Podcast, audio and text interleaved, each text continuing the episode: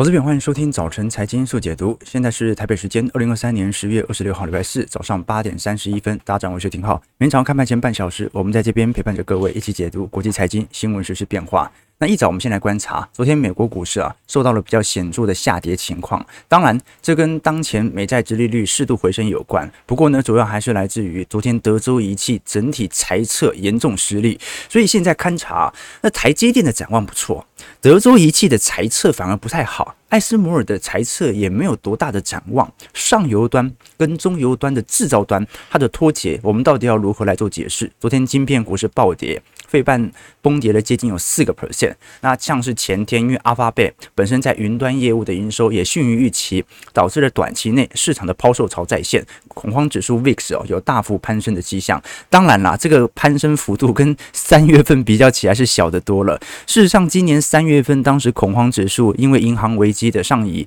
也没有超越到在整个二二年熊市当中的表现。现在 VIX 指数大概从低点的十四块涨到二十块左右。那三月份当时的高点是涨到三十以上。通常我们会把三十视为一个极度恐慌警讯的讯号，所以很有可能现在只是由于短线上的消息使得市场股票市场的波动开始加大。但你硬要说市场有多恐慌，嗯、也没有啊，但也肯定也不到乐观。道琼昨天收黑了一百点。标普衰跌一点四三 percent，四千两百点，这一次算是破掉了，创了五个月以来的新低。纳指收跌二点四三 percent，十年期公债殖利率昨天反而是适度上行到四点九五 percent，好，那就代表着市场仍然对于当前的通膨预期，呃，认为还是没那么容易下滑。当然，它的升息预期也没有因此而提高啦。昨天另外一个不确定性是美国共和党保守派的路易斯安那州的众议员强森啊，不是那个英国之前那个首相强森哦，他以二百二十票。对，二百零九票当选了美国第五十六任的众议院议长，取代了麦卡锡。好，那美国国会其实空窗期这一波大概有三周左右哦。好，当然拜登啊，现在祝贺强生当选议长啊，赶快就要开始来协商了。为什么？当时其实在，呃九月份，这个国会或者说我们讲的政府关门的问题哦，受到麦卡锡的签署啊，延后一个月再讨论。那本月份到十一月初就要立即针对政府关门的议题来进行协商，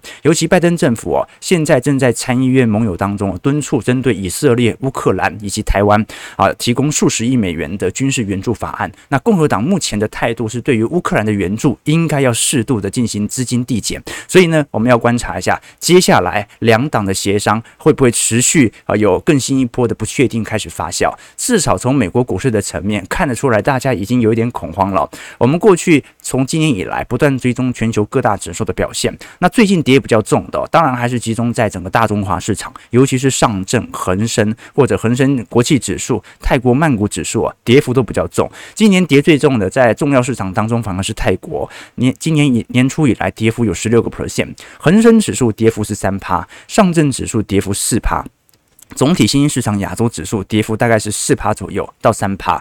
那台北股市今年涨幅哦，老实说还算是在全球股市当中算名列前茅。今年以来涨幅大概还有十四 percent，仅次于日经的十九 percent，纳指的二十四 percent 和费半的三十一 percent。不过呢，最近回调幅度很大，也是集中在美国股市的科技股。原因很简单，因为呢，就是刚好科技股的财报在本周开始陆续公告嘛，稍微不如预期，过去给你推高的估值，你看。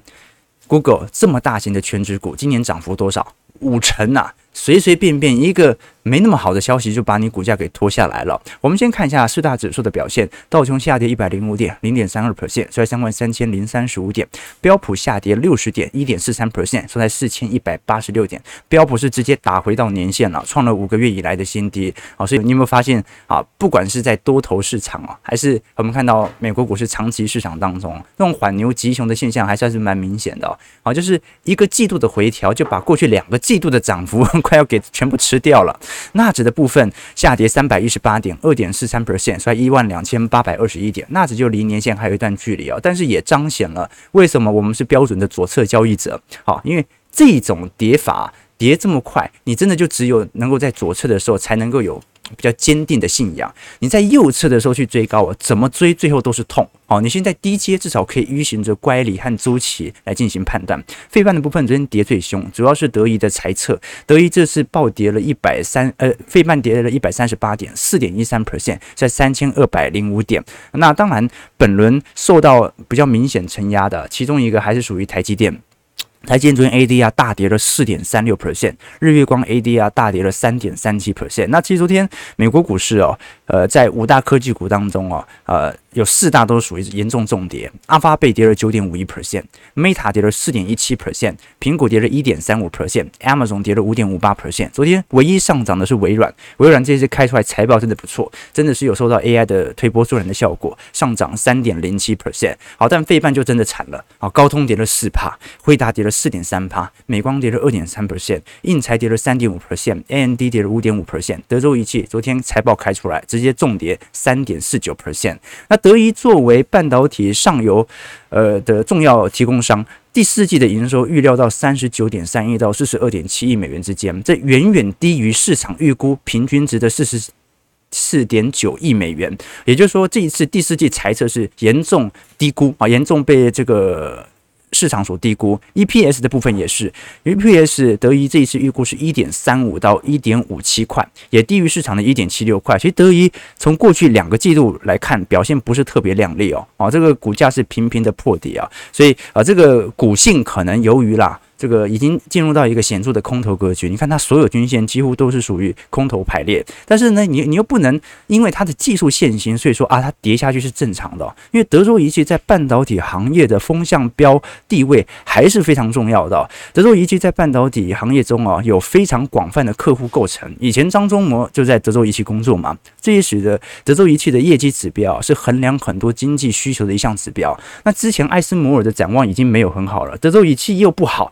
那台积电到底在好什么呢？这个是市场上最为担心的，是不是台积电对于本身在三纳米制程上认为报价提高仍然会有稳定的需求？那如果总需求是正在下滑的话，那即使你可能适度毛利率下压，报价提高，但可能是没有市场上显著的需求的。那我们就来观察一下到时候的表现。那 Google 也是一样，Google 昨天我们提过。整体营收其实是实现两位数字的增长了，但是就因为云端业务营收不如预期，股价就给它稀里哗啦就跌下来了。事实上，如果我们观察 Google 的财报，在营收层面是非常亮丽的，它的绝对低点是在二零二二年的第四季，而且就算第四季它还是正成长，它只是增长幅度最为缓慢的时刻，也就是 Google Alphabet 这一波是达到百分之百的软着陆。好，它几乎没有任何亏损，马上营收又再度进入到上行区间，所以呢，我们认为啦，云端业务的营收不如预期啊，它可能更像是一个股价涨高之后的乖离回调。你看，Google 今年从元月份以来涨幅已经高达五成，现在稍微回到半年线来一个跳空，适度的乖离修正，感觉是可以理解的了。好，那我们就要观察一下到时候的迹象了。不过，我们从最近 Alphabet 和微软的财报都看得出来，从营收成长率，从年增长率，基本上。绝对低点都已经度过，阿发贝在去年第四季营收增长最低大概就是一个 percent，没有更低的，就说明它是标准的软着陆。那么在微软的部分，最低是大概两个 percent，现在营收增长幅度来到十二点八 percent，稍微比这个 Google 阿发贝稍微高一点点，但是你都看得出来，至少从整个长期趋势来看。没有太大的冲击，我们反而要观察的是整个半导体到底就目前为止为什么会形成如此严重的财报脱钩啊？当然啦，有些人认为啊，现在这个行情呐啊可能会持续向上的原因，不一定是根据我们的获利 EPS 的判断。前阵子我看到有很多网友在转发这个短文哦，他讲说汪峰四次离婚嘛，每一次都离在股市的低点呐啊，比如说。齐丹是这个离婚在二零零三年，然后二零零六年他又离一次婚，二零一三年他又离一次婚，然后呃章子怡离婚嘛，刚好就是股市开始起涨，本轮嘛，好就去年嘛十月份一离婚啊，这股市开始涨涨到现在这样子哦。好，那章子章子怡呢，这个每一次结婚啊，每一次结婚啊，就是通常股价就开始上行。他第一次这个分手到结，应该讲他每一次分手到结婚。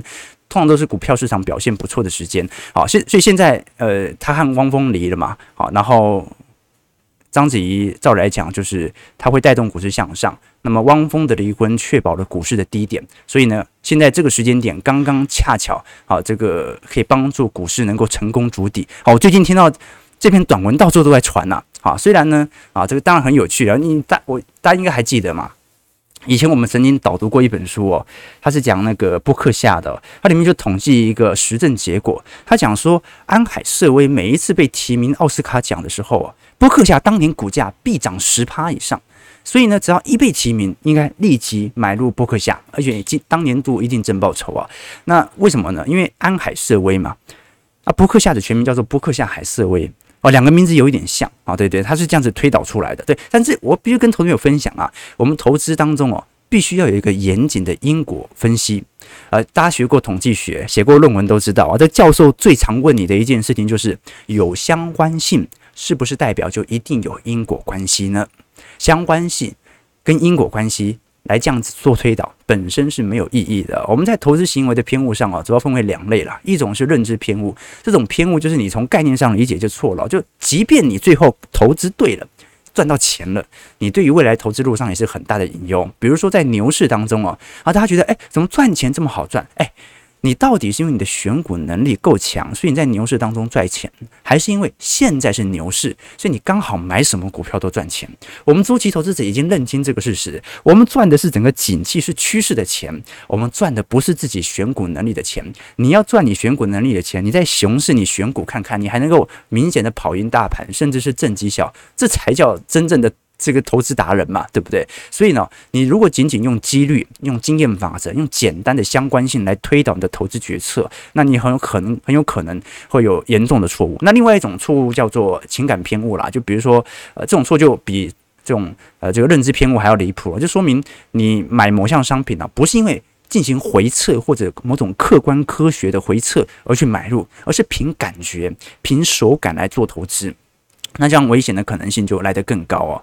以前我举过一个例子，苏格兰北部啊，它有一个群岛，这个群岛上的原住民就认为啊，人身上的那个虱子啊，就虱子跟人的健康是密切相关的。人生病就是因为身上的那个虱子太少。那听着感觉有点无厘头啊，但他们的经验是这样得来的，就是说当地人身上只要虱子一少，就容易发烧。所以呢，他们治发烧的方式哦，就是往病人的头上放一堆那个虱子，那虱子回来了，健康也就回来了。但是这是什么原因呢？很简单啊，虱子是因为病人的体温升高才跑掉的，不是因为他跑掉了才导致体人家体温升高的。但很多原住民不懂这个道理，他想要在这当中去找寻一种因果关系，没有，它只是一个相关性啊。所以啊，你看，呃，我运动这么多年啊，少数这个。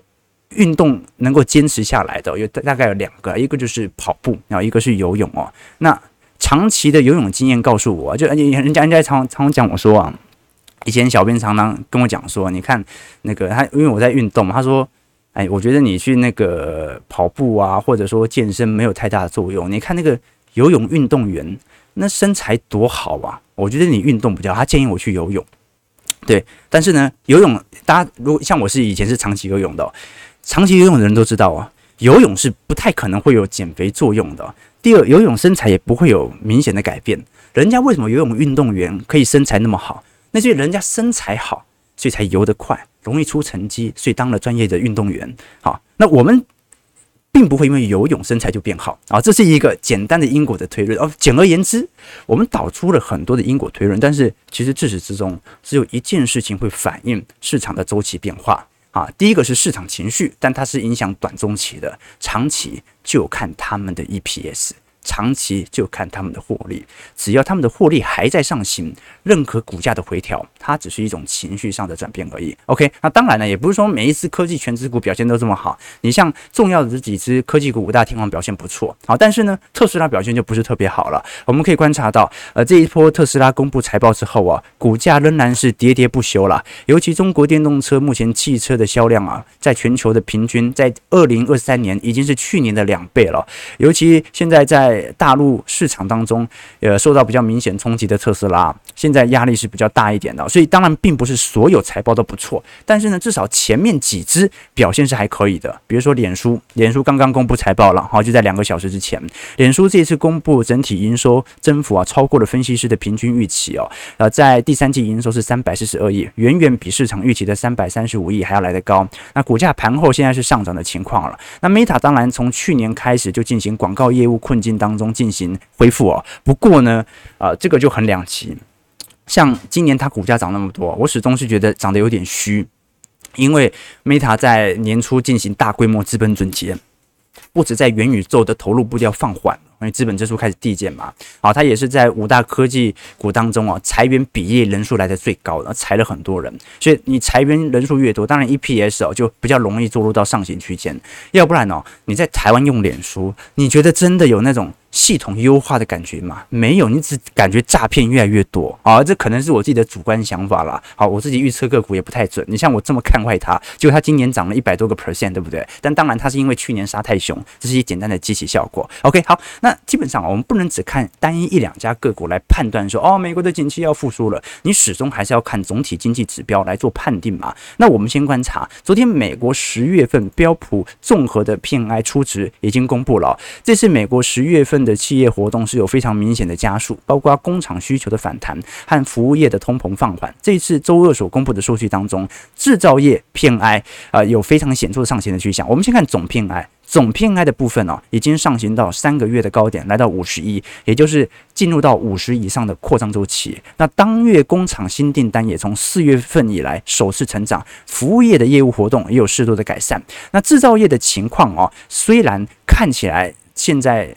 公布的那些半导体上游端的财报不是特别好，但是连续五个月的萎缩之后啊，制造业 PMI 回到五十了。啊，制造业竟然回到五十了，那就说明现在制造业开始进入到复苏格局。那么服务业呢，则是升到五十点九啊，所以这是蛮有趣的。过去我们讲说，呃，是服务业支撑住了美国的经济，消费支撑住，但是制造业很差啦。那费半去年都在跌啊，现在呢是制造业开始回温，那服务业由于劳动力市场的改善啊，目前也还在一个显著五十以上，所以现在是制造业和服务业偏爱都在五十以上，现在都算是扩张格局。那如果从整个市场的角度来做观察，你会发现，呃，短期内很有可能是反映这种利多进出啊，就是我以过去几个月、几个季度已经把那种好的财报啊提前先进行反映了，那现在就是看一下符不符合预期。那事实上，台湾九月份的工业生产指数啊还是年减的，但是它会延后到第四季才会反映嘛，但是年减幅度在九月份也缩小了很多。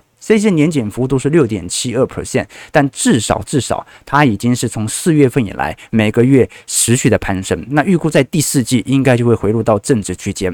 我们从联准会针对美国经济展望，在最新一次的 FOMC 来做观察。你看九月份当时针对 GDP 的预估值啊，从一趴上行到二点一 percent。二零二四年的 GDP 也从原本的一点一 percent 上行到一点五 percent，也就是美国经济啊，基本上在二零二四年、二零二五年趋缓。的可能性是比较高的，今年表现还是十分强劲。那明年的疲惫很有可能也是今年的强劲所带动的，因为今年积极推太高了嘛。好，那我们就要观察。那到目前为止，美国经济和股市面临的风险到底是什么？什么样的状态可以保持这样的区间久一点点呢？第一个就是通胀的抬头。去年六月份 CPI 来到九趴的峰值之后啊，通膨就朝着联总会两趴的长期目标取得了进展。但价格上涨啊，尤其现在中东问题仍然存在，任何通膨。预期都有可能导致前天我们聊到的期限溢价上行，就是市场的预期上行，市场的预期上行就提前囤货，你一囤货，那你紧缩政策就有完没完。现在是油价每上涨十个 percent 啊，对于。日本、英国、欧元区、加拿大和美国上行幅度都不太一样。那目前来看，上行冲击来的最大的，主要集中在东亚市场当中，因为东亚市场它毕竟是新兴市场制造国。你包括马来西亚、泰国部分哦，就是每上涨呃油价每上涨十美元哦，对于 CPI 的拉抬幅度大概是一点二到一点四 percent。那如果是以韩国、印尼、印度、台湾，大概是零点四 percent 到零点六 percent。那油价从当时就六七十块一路涨到现在，已经涨。呃，三四十块了嘛。那么按照这个角度而言呢，对于第四季的通膨就有重新上行的空间存在。所以基本上我们会观察到，在第四季美国的消费可能还有支撑，但是第四季和台湾的第四季通膨应该都会重新回落到上行区间。好，那就要观察一下，那你要上行多久？你是不是要靠明年的基期角度让它下滑？那第二点呢，是十年期公债殖利率哦，它某种程度还是对于股票市场有显著的前置作用。经济好归好，但是呢，债券又吸引人，所以导致还是会有适度的资金从股市外流到呃我们观察的债券市场当中。那这个问题哦，我们就要用比较长远的尺度来观察，因为哦，呃。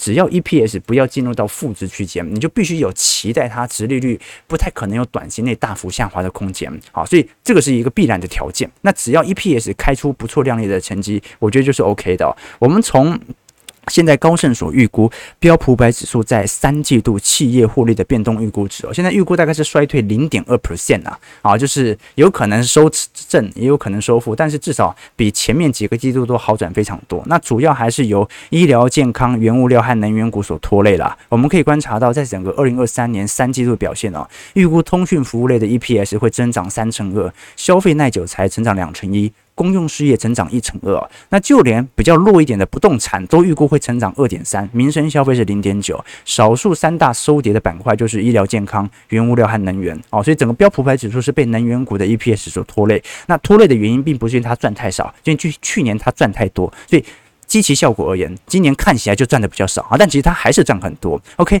那这就导致了美债值美债价格到底还要跌多久？那就取决于到底经济的状态还能够强劲多久嘛？我们都很清楚，现在美国公债殖利率还在高档的震荡哦。呃，主要归结于几个原因。第一个原因就是上半年的美国经济哦。真的比市场预期好太多。联总会本来预估今年 GDP 只有成长一点一 percent，现在是翻了一倍，预估会成长到二点一 percent。那包括对于失业预期的下调，都会让市场上有更高的利率预期。那第二点是通膨虽然在下行，但是下半年的。中东的问题导致了通膨有再度上行的区间，这个让市场的通膨预期开始所提升。那第三点是联准会的鹰派信号，联准会现在虽然他并没有采取更多升息的谈话，他认为现在的殖利率上行已经足以去让市场相信有更多的紧缩通膨的效果，但是呢，联准会当前优先控制通膨还是首要的方向。为什么？因为他已经透露了嘛，经济非常强劲，应该是优先处理通膨。那第四点就是美债的大量供财政部正在发债啊，这个是短期内殖利率攀升的主要原因。好，那最后一点呢，是美国的国际评级被下调，不过这个冲击就还好。为什么？因为很多人布局美债不是因为它是 Triple A，是因为它是美债。OK，所以这个是五大目前啊推升债券殖利率在高位的主要原因。不过呢，你看到在近期呃，的确对冲基金有蛮明显的平仓效果。那至于投行的部分呢，投行都在买美债，投行没有人在看坏美债的，包括美银。大摩、高盛。这一波都是接收美盘呃美债的主要的接盘者啊。摩根士丹利是表示哦，十年期美债殖利率达到五趴哦，他认为目前对于很多资产管理客户来看，已经是一个绝佳的入场点。普遍资产管理客户，尤其是保守型的，可以接受这样的殖利率报酬。那高盛的预估值哦，则是认为明年经济没有想象中那么好，应该是有降息两码到三码的空间。明年的十年期公债殖利率可能会下滑四点二到四点三 percent。那美银的策略师 Michael Hurnett 他就特别表示，明年会衰退，啊，所以明年美债就会涨，哈，那就很好的一个判断嘛。OK，OK，包括艾克曼这一次开始进行债券的回补之后啊，大家也认为短期内的顶部可能已经到头了。但是哦，我们都很清楚，现在对于整个全球市场来看哦，美国经济好归好，但第一个是中国市场不好，第二个呢是。全球市场啊，就算经济真的因为你的需求好，我的出口开始带动了，不代表我的股价会涨啊，不代表台股会涨，不代表韩股会涨，不代表日股会涨啊。日本现在面临最大的两难是什么呢？我们花几分钟来讨论一下。日本央行过去一直是保债弃汇啦，啊，就是保住呃债券殖利率。放弃所有的汇率，就日元全部留给财务省去干预哦。在美银看来，十年期日本国债收益率哦达到两趴，很有可能就会影响到日本公共债务的可持续性哦。大家想想看哦，很多人说啊，中国的这个 GDP。呃，总债务占 GDP 哦，已经来到一百个 percent 以上了，甚至比美国还要来得高，这个风险是极大的。但是日本是三百个 percent，那为什么从来没有人担心日本政府会倒债的问题呢？啊，原因很简单，啊，因为日本长期的低利率已经让它跟廉价货币跟美元的避险单进行挂钩，有大量的投资人是借日元买日元，而借借日元买美债，借日元买美元，它是一个低利率的象征。那加上日本本身它的购买力、它的经济的实力哦，还是始终保。保持在全球第二大经济体的地位，现在是啊，但很快被德国超越了。这种状况导致了日元呢、或者日本政府啊，它就有更多举债的空间。好，那现在问题来了，日元呐、贬到一百五了啦！啊，那这些压力是非常非常大的。日元在昨天是完全的贬破了一百五十的关卡啊，所以呃，到底日本央行现在要不要干预呢？压力有一点大。第一个问题哦。是来自于日本内部的输入性通膨仍然在提高，现在包括美国、欧洲各大地区哦，实质工资都已经转正，就代表着目前在美国工资的薪资涨幅是超越美国的通膨率三趴多左右的水准。但日本到现在哦，它货币贬值幅度很大嘛，高点贬下贬了三成，好，所以它的等于是呃输入性通膨是极高无比的，但到目前为止，它实质的薪资仍然没有转正。所以日本工资有没有上涨？有，啊像 Uniqlo 哈调涨它的员工的薪资，但是薪资调涨再多，它仍然跟不上由于日元贬值所带来的通膨效果。我们可以观察到，就目前日本整体通膨趋势哦，大概在八月份、九月份大概保持在四趴左右。日本目前内部的通膨是比美国、台湾、韩国都还来得高的。那预估按照零点四趴的月增率哦，持续的上行，也就是日本的货币政策宽松力道不变的话，很快在二零二四年就会来到四点八%的高峰。所以这第一个问题就是，日本央行你已经达标了，你都已经结束过去十几年的通缩情况了，你是不是应该要适度的啊开始进行宽松政策的逐步退场？或者至少放缓本身宽松的步调。那第二点呢、是日本经济哦，到目前为止虽然看起来从名目是名目数据上十分亮丽，但实质数据上啊，所有人都知道自己的购买力在减弱。我们看一九九零年代，当时的日本经济是全球奇迹啊，人均 GDP 是高达四点五万美元。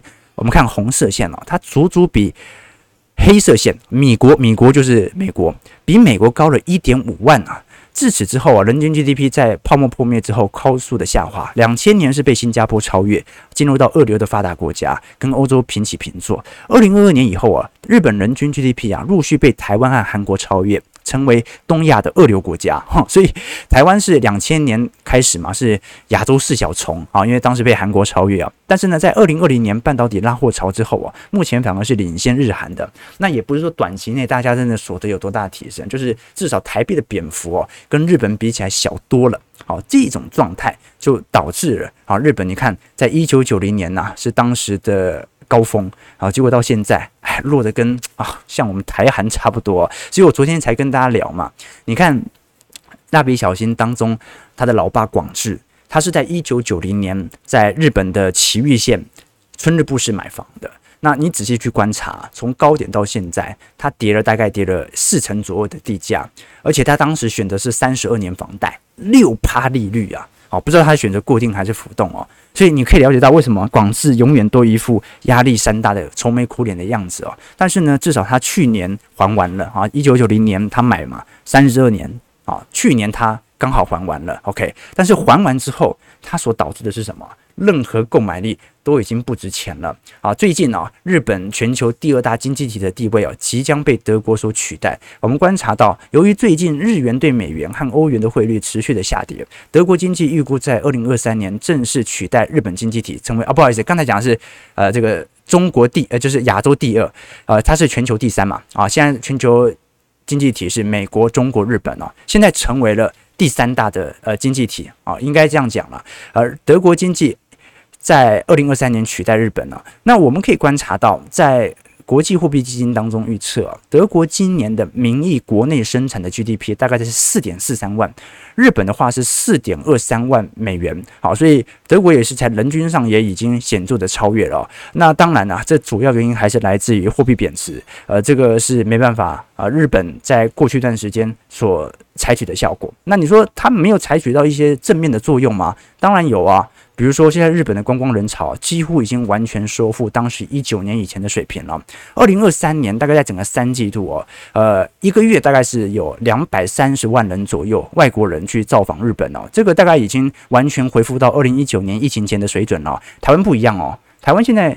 这个外国观光客来台湾旅游的，大概只收复三分之一哦，哦，一九年都达不到。日本是已经完全百分之百收复了。那为什么收复幅度这么快呢？日本前阵子福岛还在排放核废水啊，那为什么中国的旅客在这一次，呃，十一连假当中啊，人数暴增这么多，暴增了八点六万人呢？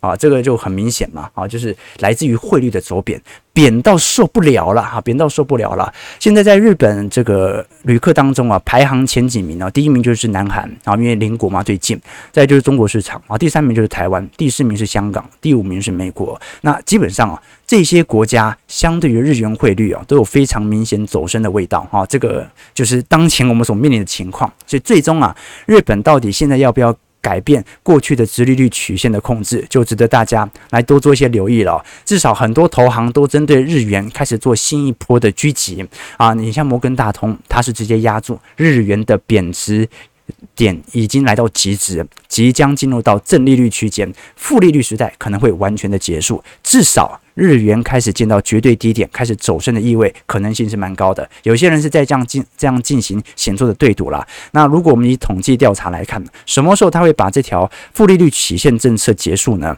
基本上有百分之一五十一，百分之五十一的投资人认为，大概在明年上半年左右就可能采取哦。百分之二十三的投资人认为，十二月份应该就会停止掉本轮的高强度的宽松计划。有百分之八就认为最快啊，就是在最近两周的日本央行利率决策。会议就会实施，只有百分之十九认为是二零二四年下半年以后，所以我们就观察一下到时候的变化了啊。事实上，我们都很清楚啊，美国在推出了量化宽松政策以后啊，欧盟当时也推出了相关类似政策。但是其实宽松政策的始作俑者哦，或者说啊这个先烈啊，应该就是属于日本。日本当时推出类似政策啊，最标准的是安倍经济学。其实如果你仔细观察很多资料，会发现哦，安倍在他的三支箭就安倍经济学哦，他其实是得到在日本企业界高度的认可的。日本的实业界和投资界都认为这个政策是非常好的。日本版的量化宽松政策，它需要增发货币，但增发之后哦，货币要用来买日本银行自己的银行债券，那这样的日本银行的债券价格就会上涨，然后大量的增发货币啊，然后持续这样子做一个轮替啊。那这样子的话，就可以把比较高的债券价格拿去交易，然后债券价格可以卖给呃。投资在越南或者泰国等国家的日本企业作为增发货币的抵押，所以他是自己卖给自己，然后日本央行自己跳下去买 ETF 买股票，用这样的一个方式哦，确保整体估值能够不断的膨胀。那市场又对日本人有信心，觉得他会还债嘛，所以就导致了它的宽松政策得以起到显著的作用。但是现在问题就来了，很多人会问，那中国央行现在跟日本央行在过去二十年前做的事情是一模一样的包括自己跳下去买 ETF 啊，大规模财政计划，大规模货币政策，呃，有没有能够达到它的作用呢？两者因为经济发达的条件不同，所以给予你的风险系数也不太一样。这个有机会我们再来谈谈。好了，早上九点零三分，所以美国股市很惨呐。看一下台北股市啊，这些重跌两百三十一点，最近预估量能稍微放大，但好像也没有多大啊，大概在三千点左右，所以一万六千一百三十二点啊，万六会不会破了啊？万六破不破都没关系，好，因为你尊重基期，尊重周期，你就看得出来本轮啊，它更像是一种长期、中期回档的回调啊。不过了。我们当然没办法去预估有没有外部性系统风险啊，这是哪个地方又打仗了？那当然没办法预估啊。但至少从这一次所开布的财报当中哦，其实大多数还是比市场预期，呃，还算是。符合预期，至少上行趋势没有太大的改变。那我们就来观察这一波市场的情绪传染会有多久？搞不好又因为美国的关门问题，使得股市有重挫的机会在。但是呢，大多数的消息在短期内都是利空，在长期来看，它只是一个帮助你进行资金部件的一个时间点而已。听友投资朋友，好，九点零四分，感谢各位的参与，我们就明天早上八点半早晨财经速解读再相见。祝各位投资朋友开盘顺利，操盘愉快。